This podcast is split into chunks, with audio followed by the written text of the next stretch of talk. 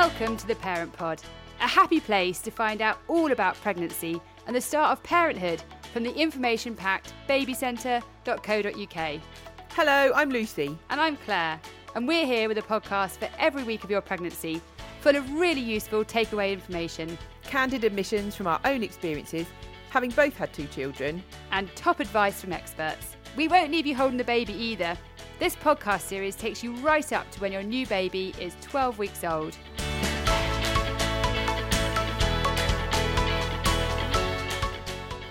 Know that the longest pregnancy on record was 375 days or 12 and a half months? Blimey, I know it can feel like that sometimes. And a woman's uterus will expand to about 500 times its original size during pregnancy. Claire, you've been looking up some really weird facts again, haven't you? Yeah, it's strangely addictive. Anyway, this week we're talking sweeps, Braxton Hicks, and hospital bags. Let's find out what's happening for mums and babies at 32 weeks.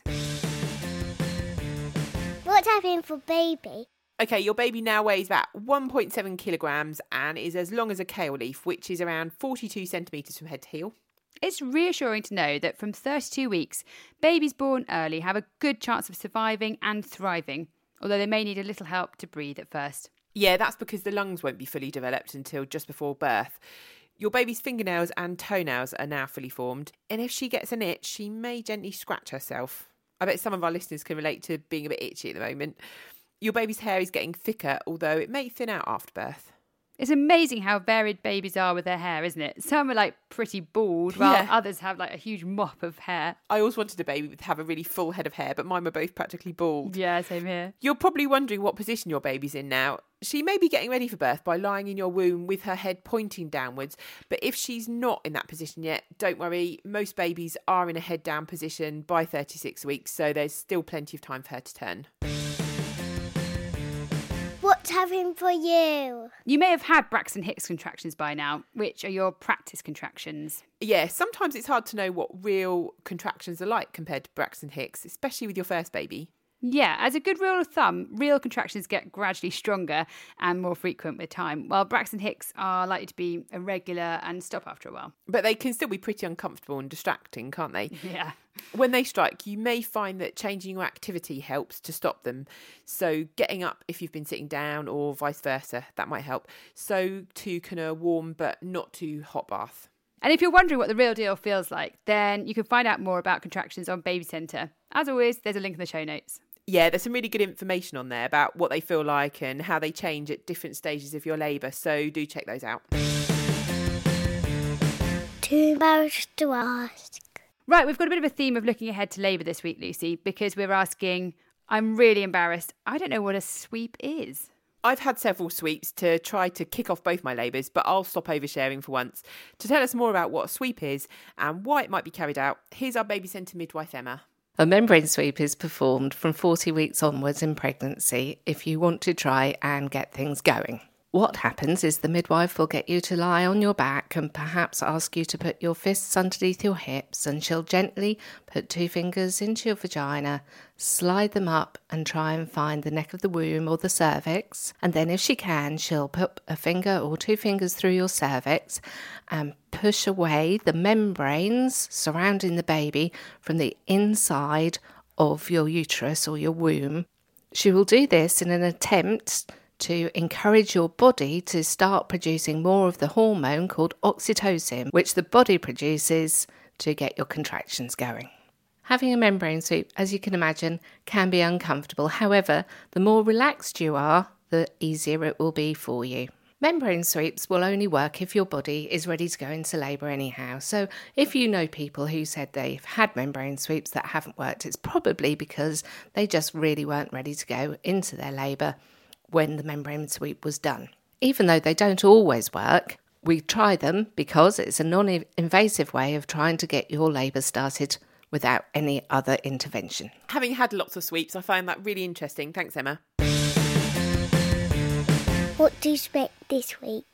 Right, hospital bags. Let's get this sorted and then it's done. Lucy, you love a list, so let's have it in at one. Okay, item number one is your birth plan and maternity notes. Don't forget those. No, don't leave home without them. Number two is an old nightdress or t shirt to wear in labour. It'll probably get a bit messy, so don't buy anything special to wear in hospital. Yeah, now's not the time for your best lingerie. What's next? Oh, number three, dressing gown. So that comes in handy when you end up pacing around the hospital corridors in early labour. You'll probably also want one on the postnatal ward. Hospitals can be very warm, so a lightweight one may be better. Yeah, not a big old thick fleece one. I think I made Oh. that mistake. Yeah, that's really sweaty. and also get a dark colour or a busy pattern. That might help with any stains. Oh, mantra for life there. Yeah. Thanks for that. Okay, what's next? Number four is your friend of mine, Claire, slip-ons. Oh, Backless yes. slippers, sliders, flip-flops, anything that's easy. Basically, anything you'd have to lean down to put on. But also, socks for labour can be good because your feet can get a bit cold. Oh, yes, socks are number five. Number six is massage oil or lotion if you'd like to be massaged during labour, if that's in your plan. Of course. Well, yeah. You might also like to invest in a massage roller or similar aid so your birth partner can massage you for longer. Oh, yeah. If you're worrying about your partner getting a bit of hand strain from massaging you whilst you give birth to a whole new human being, then you're definitely a more considerate woman than I am. yes. Oh, number seven, birth ball. This can help you find different positions in labour and it also may help you manage the pain of contractions. Check out whether the hospital has the right size for you, and if they don't, then you could always take your own. But remember to bring a pump so that your birth partner can inflate it for you. You don't want them keeling over from blowing it up themselves. Okay, number eight. This one is key. Snacks and drinks. You need to take loads of those for during and after the birth. Yes, you can get pretty hungry and definitely thirsty. Most women are able to eat and drink during labour, and it can help to keep your energy levels up. The hospital will have food and drink available, but you may prefer to pack a few things that you know you like. It's best to choose carb packed snacks that give a slow release energy to keep you going. Fruit, unsalted nuts, crisps, cereal bars, and popcorn are all good options. I think I took all of those. Yeah, I think we ploughed our way through those. You may also want some mints or boiled sweets to freshen your mouth. Also, pack a few isotonic sports drinks, which are great for giving you a boost when you need it most. Okay, number nine is a few bits to help you pass the time. So, books, magazines, podcasts, that kind of thing. You may also want to download some fun and distracting apps on your phone to keep you occupied during early labour. In at number 10 and 11 are lip balm and hair bands. Lip balm because your lips can dry out on a warm labour ward, especially if you're using gas and air, and also hair bands, obviously, if you've got long hair, you might want to have the option of tying it up. What about pillows? Those C shaped ones can help when you're breastfeeding, can't they? Yeah, pillows are good. That's 12 on the list. The hospital might not have enough, and as you say, Claire, they can help later with breastfeeding. Oh, two more items. Number 13 is a TENS machine if you're planning to use one. I know some places have them already, don't they? Yeah, but it's good to check beforehand. Yeah. And finally, number 14 is your playlist. Yeah, with a good range of kick ass motivational music and some more soothing, calming stuff, depending on what you need. You definitely don't want the three hours of whale noise, believe me. no, absolutely not. That would be guaranteed to do your head in.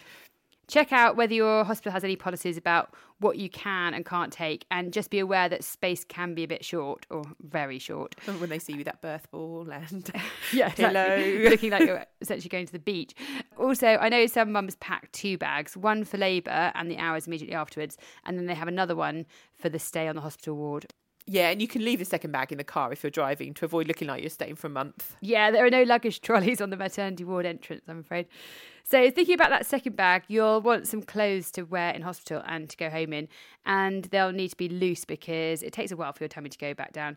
You'll also want your nursing bras if you're planning to breastfeed, and breast pads, whatever you're going to do, because your breast will produce milk after birth. Yeah, oh, and a couple of packs of maternity pads. Oh, yeah, don't forget the mattresses.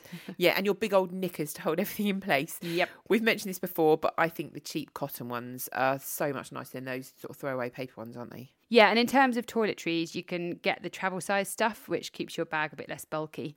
So, Lucy, what about towels? Yeah, the hospital will have them, but they might be a bit threadbare. It's up to you, I guess, if you've got space. You'll also want a fresh nightshirt or t shirt. And quickly, what do you need to pack for baby? Well, definitely pack some cotton wool. Your baby's skin is going to be very delicate, so many experts recommend using cotton wool and water for nappy changes at first, rather than baby wipes. If you are going to choose baby wipes, though, opt for the ones that are free from alcohol and fragrance. Also, two or three sleep suits and vests. Yeah, and I might be the only person who did this, but you want size newborn and not naught to three months because I got the wrong size. Yeah, I think I took in a 0 to 3 months and it was really, really baggy. You Yeah. actually do need newborn, even if you've got A fairly big baby. Yeah. Yeah. also a hat, a baby blanket, some muslin squares, and whatever clothes you want to take your baby home in if you're going to have a kind of special going home outfit. And don't forget the nappies and, of course, the car seat. Ah, yes, some hospitals won't let you leave by car without one. I remember spending the whole day trying to work out actually how our car seat fitted in the car. So it's probably a good idea to to do that before rather than just leaving it to the day you're actually leaving hospital. Have a practice. And the car seat is another thing that you can leave in the car until you need it. Birth partners, a lot of the things on the list will apply to you too. Check out the Baby Centre website for more ideas on what you might need. Also, it's great to download the Baby Centre app beforehand because there's a feature on there that allows you to time your contractions, which is super handy. Oh, that is super handy. Oh, and birth partners, remember change for the car park or vending machines and your phone charger. And it's worth checking with the hospital if you have driven to see if they can stamp your car parking ticket so you're not paying for like three days and seven hours or something. Yeah, and you're going to be needing that phone charger a lot to record things and phone around the relatives with the happy news. That's probably one of the best jobs, I reckon. Oh, yeah. Okay, that rounds things up for this week. As always, please remember that the podcast don't place medical advice and you should always speak to your own doctor or midwife if you have any concerns. We hope you stay well, stay healthy, and we'll see you next time for 33 weeks. Bye. Bye bye.